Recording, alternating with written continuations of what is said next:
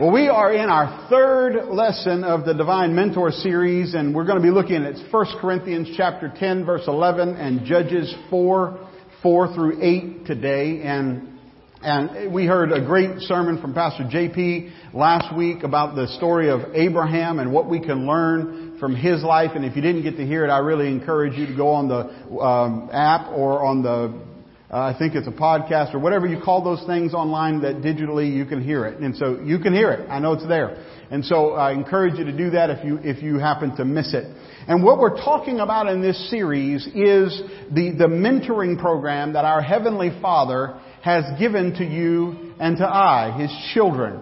And our text for the series is in 1 Corinthians chapter 10 verse 11 and here's what the word says says these things happened to them, speaking about the Old Testament examples that God gave us, as examples for us. They were written down to warn us who live at the end of the age. And so God gave us mentors to guide us through life. He is the divine mentor and He gave us stories to look at, to read, to learn from so that we don't have to make the same mistakes in our lives. We can learn from other people as they live their life and we can become better. We can live better. We can go further. And last week we talked about Abraham. He's a, he's a great man who, who was dealing with some pretty difficult situations. And so we, we learned from him how to handle some pretty difficult things. And next week we're going to be learning from an, a, a negative example, actually. Somebody in scripture who didn't do such a great job,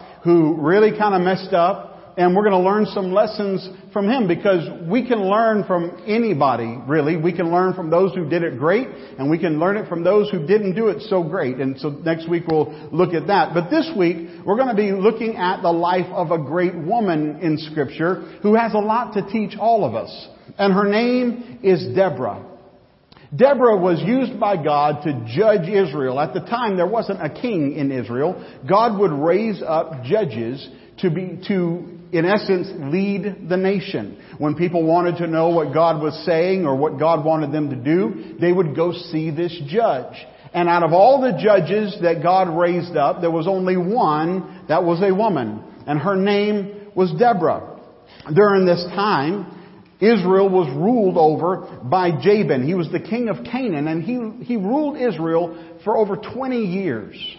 And then God began to work in the life of Deborah. He gave her a word, something that she needed to do. She teamed up with this guy, this general called Barak, and in doing so, they raised up an army and they overthrew the, the, the uh, occupying force and Israel lived in peace for the next 20 years, or the next rather 40 years. And uh, Jewish history tells us that Deborah judged Israel for those, those number of years. And so we see a woman who is in a male dominated society, who everything that, everything around her, every structure, every, everything that, that uh, was supposed to be said that she could not rise up to lead the nation the way that she did. And yet she did rise up.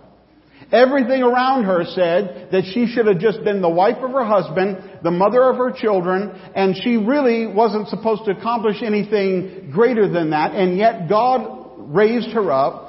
God used her for great things. And I would encourage all of our ladies here today. You might be a young lady, you might be an older lady. I encourage you, don't allow your life to be capped by what the people or the expectations of the people around you may be.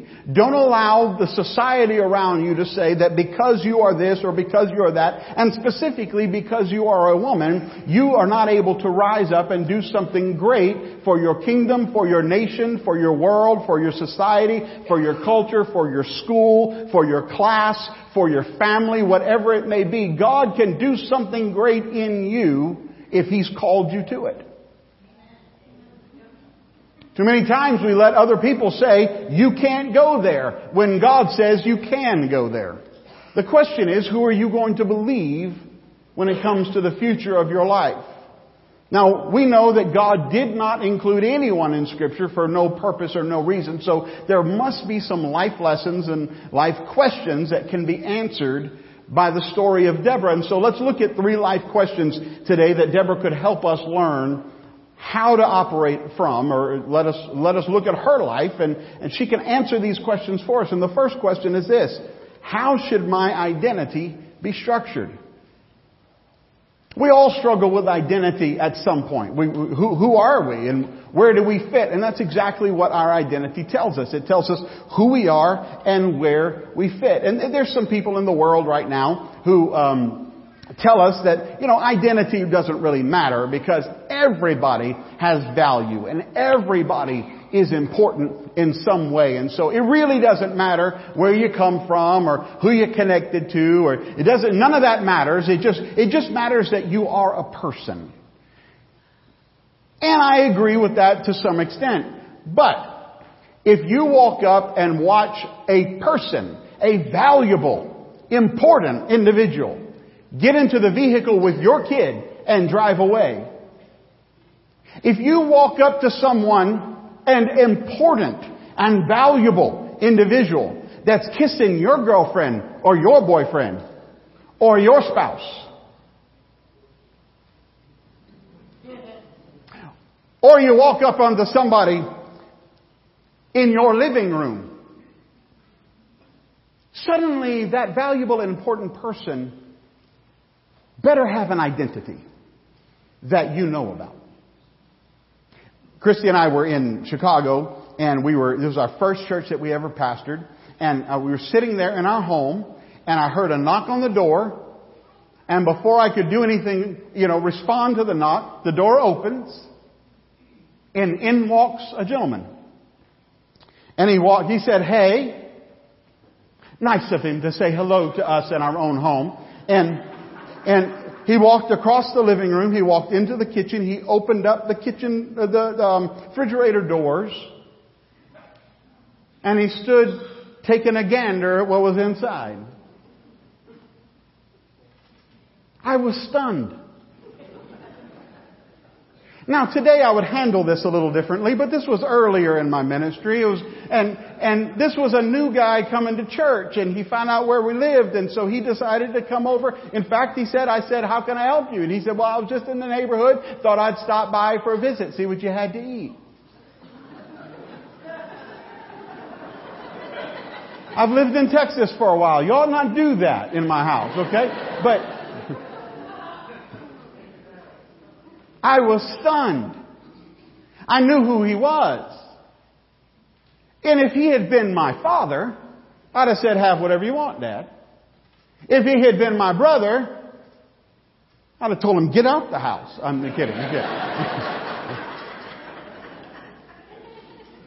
But because of who he was, I was just stunned by what he was doing.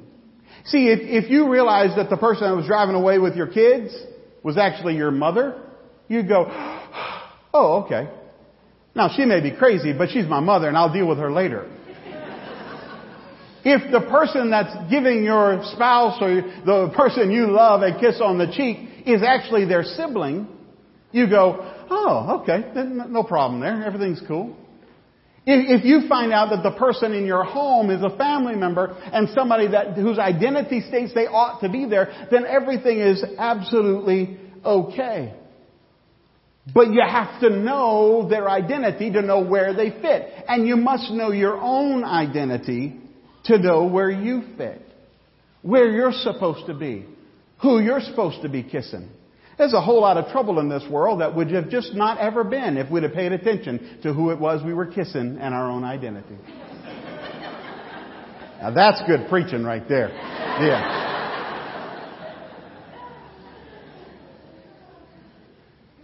It lets you know how you fit. And so in Deborah's life, Deborah understood her identity. Let's look at Judges chapter 4 verse number 4. It says, And Deborah, a prophetess, the wife of Lapidoth, she judged Israel at that time. I want you to notice that it identifies her in a very specific order. It says that she is first a prophetess, she is second a wife, and she is third a judge over Israel. So first was her identity in God. Second was her identity with her family. Third was her identity with her nation. She was a prophetess. That's something that she could only be called to. It was something that, that God said, I want you to be this in, in my world, and I want to use you in this manner. And Deborah said, okay, I'll be used in that manner. And so, who she was in God became the primary identifier of her life. Then, who she was with her family. And then, who she was with her nation. My question to us today is, what is your primary identity? I've seen people who, who would say, well, I am a Christian. That, that's my primary identity. But when, when a job or the world or, or something pulled on them in a way that was outside of God's plan, maybe a job called them to, to serve in a way that, that really wasn't godly at all, and but but yet it was it was what their boss was telling them to do, or or maybe maybe a relationship, a, somebody that they love was asking them to do something now that God said wait on, and they they they they followed the job or they followed the relationship. They they they allowed those things to become the primary identifiers of her of their life, and then suddenly everything else became secondary. What is your primary identifier in your life today? How is your identity structured? See, in my family, I, I, I have a wife and I have two sons and, and I love them all and, and, and I'm, we're blessed with a good family. But, and, and I try, I try to be a good man. I try to be a father that my sons can follow. I try to teach them how to be a gentleman and how to treat uh, ladies properly. And, and, and I, I try to teach them how to love Jesus and, and all of this stuff. And, and, and, I, and I try to be a husband that's worthy of being married to a woman like Christy Sutton. And I, I try to be a man that she can look at with pride and, and say, you know what, I'm glad that I'm married to him. He's a knucklehead sometimes, but primarily he's a really good guy and, and, and I'm, I'm happy to be his wife. That's the kind of man that I want to be. But I pray that as I'm raising these boys and as I'm married to Christy, I pray that should I ever do anything so dumb as to walk away from Jesus, that they would choose to be Christians first and choose to be connected with me second. I pray that Christy would say, you know what, if, if, if he's gonna go, that, that is his choice, but I tell you what, I can't, I can't follow him because I've chosen to make my relationship with God the primary identifying factor of my life. I am first a daughter of the King and I am second a wife of my, hus- uh, wife of my husband. I pray that my children will look at me and say, I love my father with all my heart and I pray that he makes the right choices to come back to Christ. But if, if he walks away, I am first a son of God and I am second a son of my father. What is our primary identifiers this morning? Deborah would teach us today. She might say, my identity starts with my relationship with God. And then it moves to my family and then it moves to my nation. I encourage us today. Let's follow the example of Deborah. Let her mentor us in the structuring of the identity of our lives. Doesn't matter where I am in the world, I am first a son of God. You are first a child of God. And then you are everything else that you are and that He's created you to be. How is my identity structured? God is mentoring you and I through the life of Deborah today. And, and the second life question that Deborah might speak to us about is can I do great things even in humble circumstances? Can I do great things even from humble circumstances? You know, whenever you're called to be the judge of a nation, it ought to at least come with an office.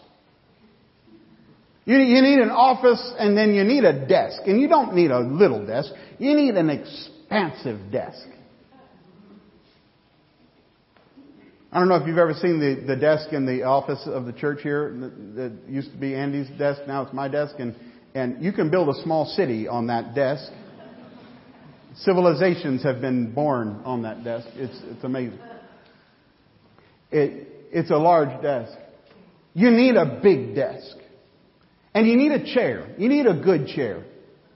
You need one of those chairs that have the adjustable things in the back and stuff. If you're going to be a judge, you're judging the whole nation. So you're going to, you need a chair that, that flexes with you and has memory foam. Because you're going to sit there for a long time while everybody comes to be judged. That's what you need if you're called to be a judge of a nation. But let's look at what the Bible says about Deborah. And she would sit under the palm tree of Deborah. You know, it's nice if they would at least name the palm tree after her since she sat under it for day after day after day after day judging the nation. She sat under the palm tree. You see, we want to be comfortable in life. And so when, when I know that my family's going to be comfortable and my, our life's going to be comfortable and everything's going to be comfortable and everything's going to work out okay, then it's easier for me to jump into those new things that God's calling me to. It's easier for me to say, everything's going to be fine, so I'm going to start this new venture. I'm going to, I'm going to step out into this new ministry. Everything's going to be good. I know it will, so it makes it easy for us to go.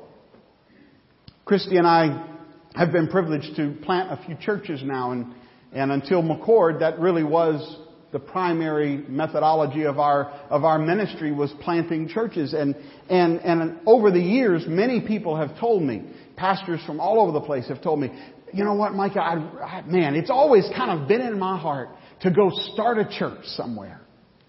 And my question has been then why don't you?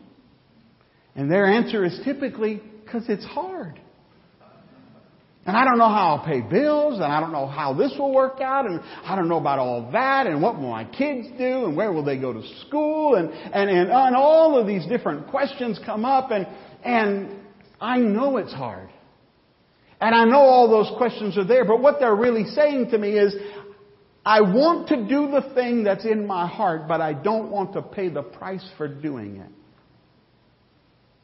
Now, if God hasn't called you to start a church, please don't. Bad idea. If he has, though, here's what I would tell you. God will make you effective in what he's called you to do. See, I believe that Deborah could have sat anywhere in the nation and the people would have lined up to hear from her because God had called her for to that purpose. He had called her for that purpose and for that time. She was a big deal. But she sat under a palm tree. And people lined up to speak to her and see what God would say to them for their lives. If God has called you to it, He will empower you for it. I've stood in, in businesses that started in a garage, owned now big buildings and, and had locations all over the country starting from a garage. I, I've sat in churches that began in a living room or a small area in a civic center someplace.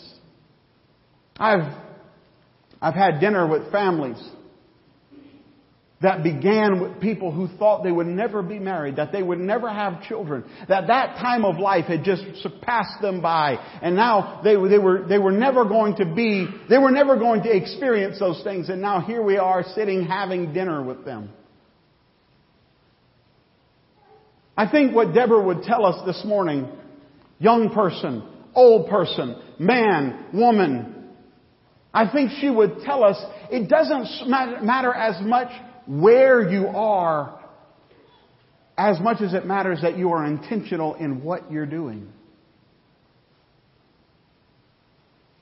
The old phrase is dress for the job you want versus dress for the job that you have.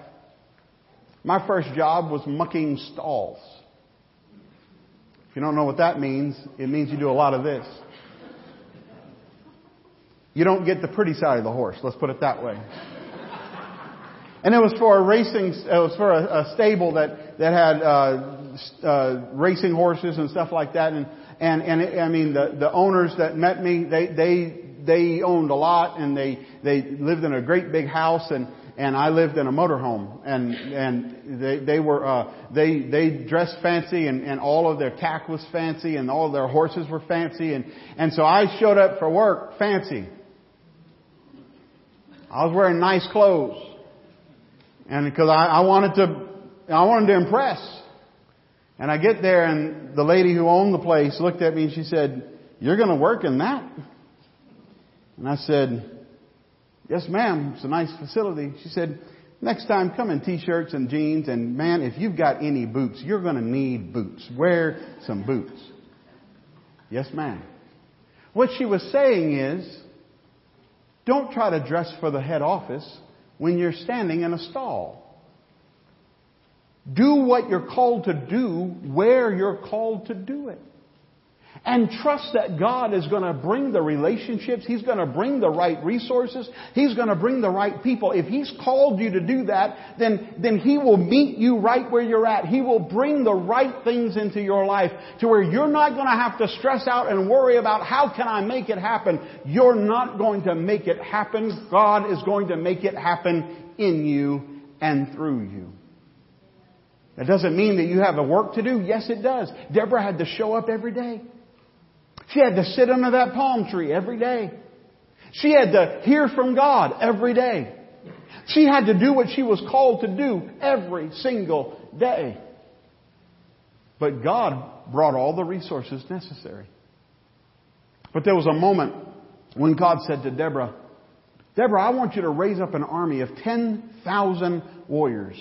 And I want you to go defeat the army of Canaan. And Deborah looked at that situation and she recognized, I can't do that. Here's the life question number three that Deborah would talk to us about. What if the vision I see seems impossible for me? She said, I can't do that all by myself. That's impossible. I, am I'm, a, I'm called of God. I'm a prophetess. But am I also called to be a general? Am I also called to, to lead this army?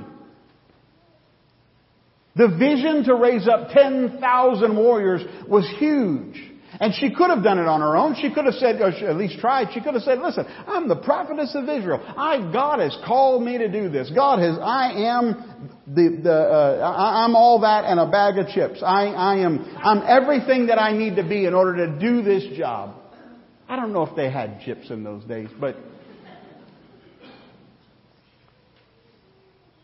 She could have done that, but God gave her the wisdom to connect with somebody else. Look at what it says in Judges 4 6.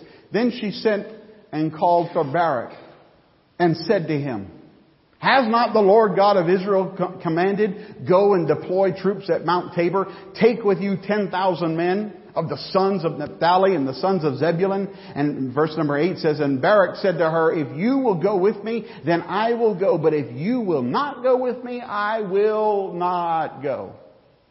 He wasn't concerned at all about raising the 10,000 warriors. He, he, he knew he could raise the 10,000 warriors. But he said, I tell you what, Deborah, if you're going to tell me to go fight, I'll go with the 10,000 men I've raised but I want you to go with me. I want to encourage us in, in, a simple reality that we often overlook. When we're trying to do something great in our lives, whether it's build a great family or build a great business or be a great church or whatever it may be, if we're trying to do something great in our lives, let's make sure that the relationships that we build in our lives are reciprocating relationships. In this case, Barak didn't say, you've called me, let me handle it. I'll handle everything. You just sit there under your little palm tree and let me go fight this battle. Barak said, wait a minute. I respect you enough to show up whenever you call me. I, res- I know myself enough to know I can go out and raise these 10,000 men. But I'm going to tell you what, Deborah, I respect you enough as well to say, if you're not going to come into battle with me, I'm not too big a man to say that I need you by my side. Somehow Deborah said, I trust you enough to show the vision that God's given me and share it into your life. And Barak said, and I trust God enough in your life to say that if I'm going to go fight this battle, I'm not worried about it if you're with me. But if you're not with me, I'm not going.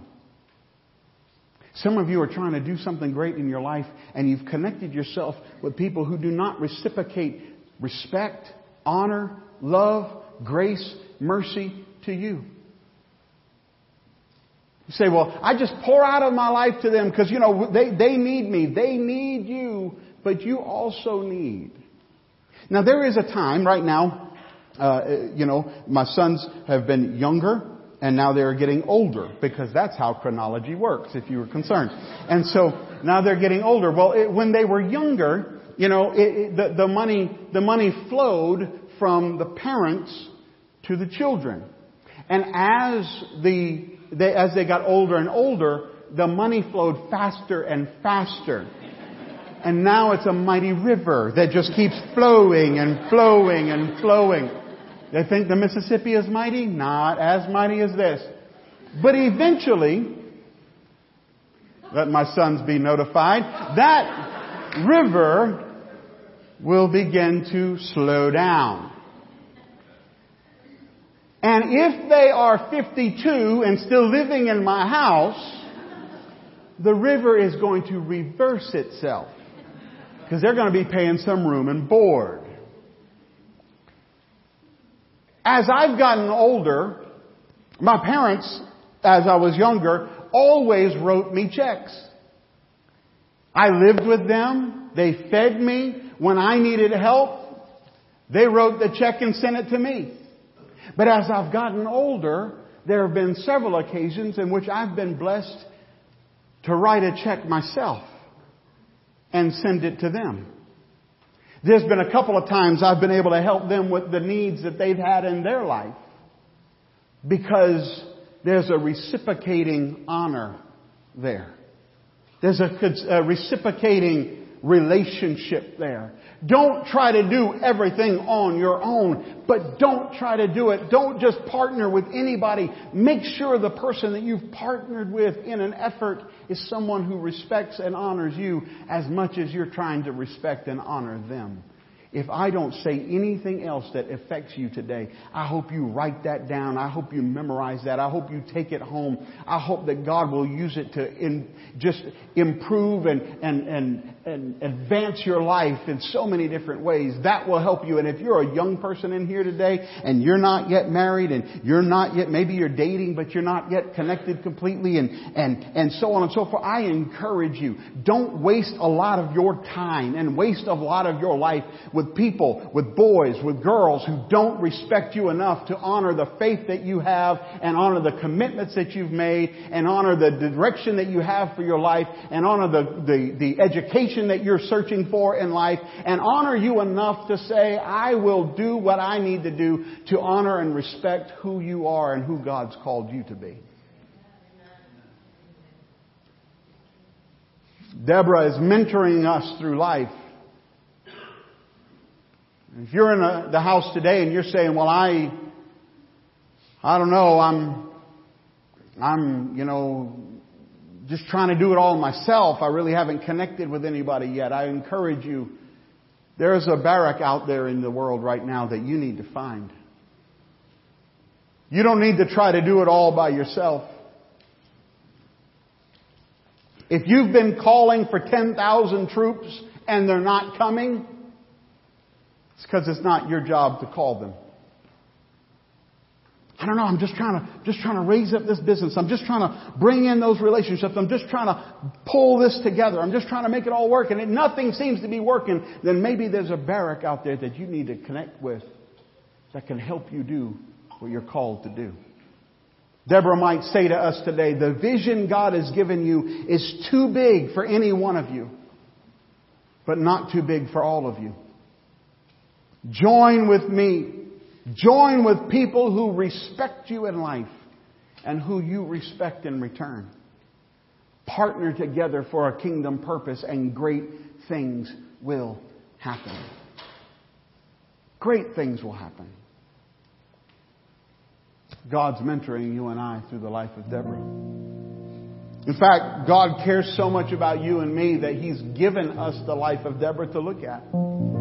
She knew her identity. She did great things from humble circumstances. And she learned to make the right connections in order to fulfill the God given dream of her life. Her story can bring us direction. Her story can bring us encouragement. The question is this Will you allow God's hand picked mentor to guide you in the decision making process, or do you have to learn have a, somebody I'm close to that everything they do has to be learned the hard way. You can tell them and tell them and tell them and tell them. And they nod their head and they agree with you. And then they go do everything just like they were going to do it in the first place before you ever opened your mouth. And more than once I've heard them say, Why didn't you tell me? I did, but you wouldn't listen. It's fun to poke and laugh at those folks, but too often I've been that folk. I've done some things that were just plain dumb. And had I listened to those around me, I wouldn't the mistake. But I wouldn't listen. I was just going to do it my way. And this morning, the question is are you going to listen to the divine mentor? Let's bow our heads this morning. Our elders are coming forward and they're going to be getting ready to pray for you as we sing this last song. But my prayer today, my prayer today is that you and I would have the courage to, to hear the mentoring of Deborah, to open up our hearts and our lives to her and to her story and to the wisdom that our God has given us through her and that our lives, our identity would be stronger. That, that we would rise up in a, and, and even from humble circumstances to do great things. And that we would not try to do it all our, on our own, but we could understand that through right relationship we can accomplish great things for the kingdom of God. That's what we're doing here today as a church. We're together working to do great things. So, Father, in the name of Jesus, I pray for your people. I thank you for your word and for the life of Deborah that teaches us and guides us. I pray that you would give us the humility to hear and the courage to respond. I pray, mighty God, that you would encourage our hearts and our minds to do right things, sometimes just because they're right. I pray that you would help us to learn the lesson that a mentor would teach versus feeling the pain of a lesson hard learned because we wouldn't listen. Incredible people that I get to worship with and grow with in this great church. In Jesus' name. Amen. Let's stand to our feet and as we sing this last song.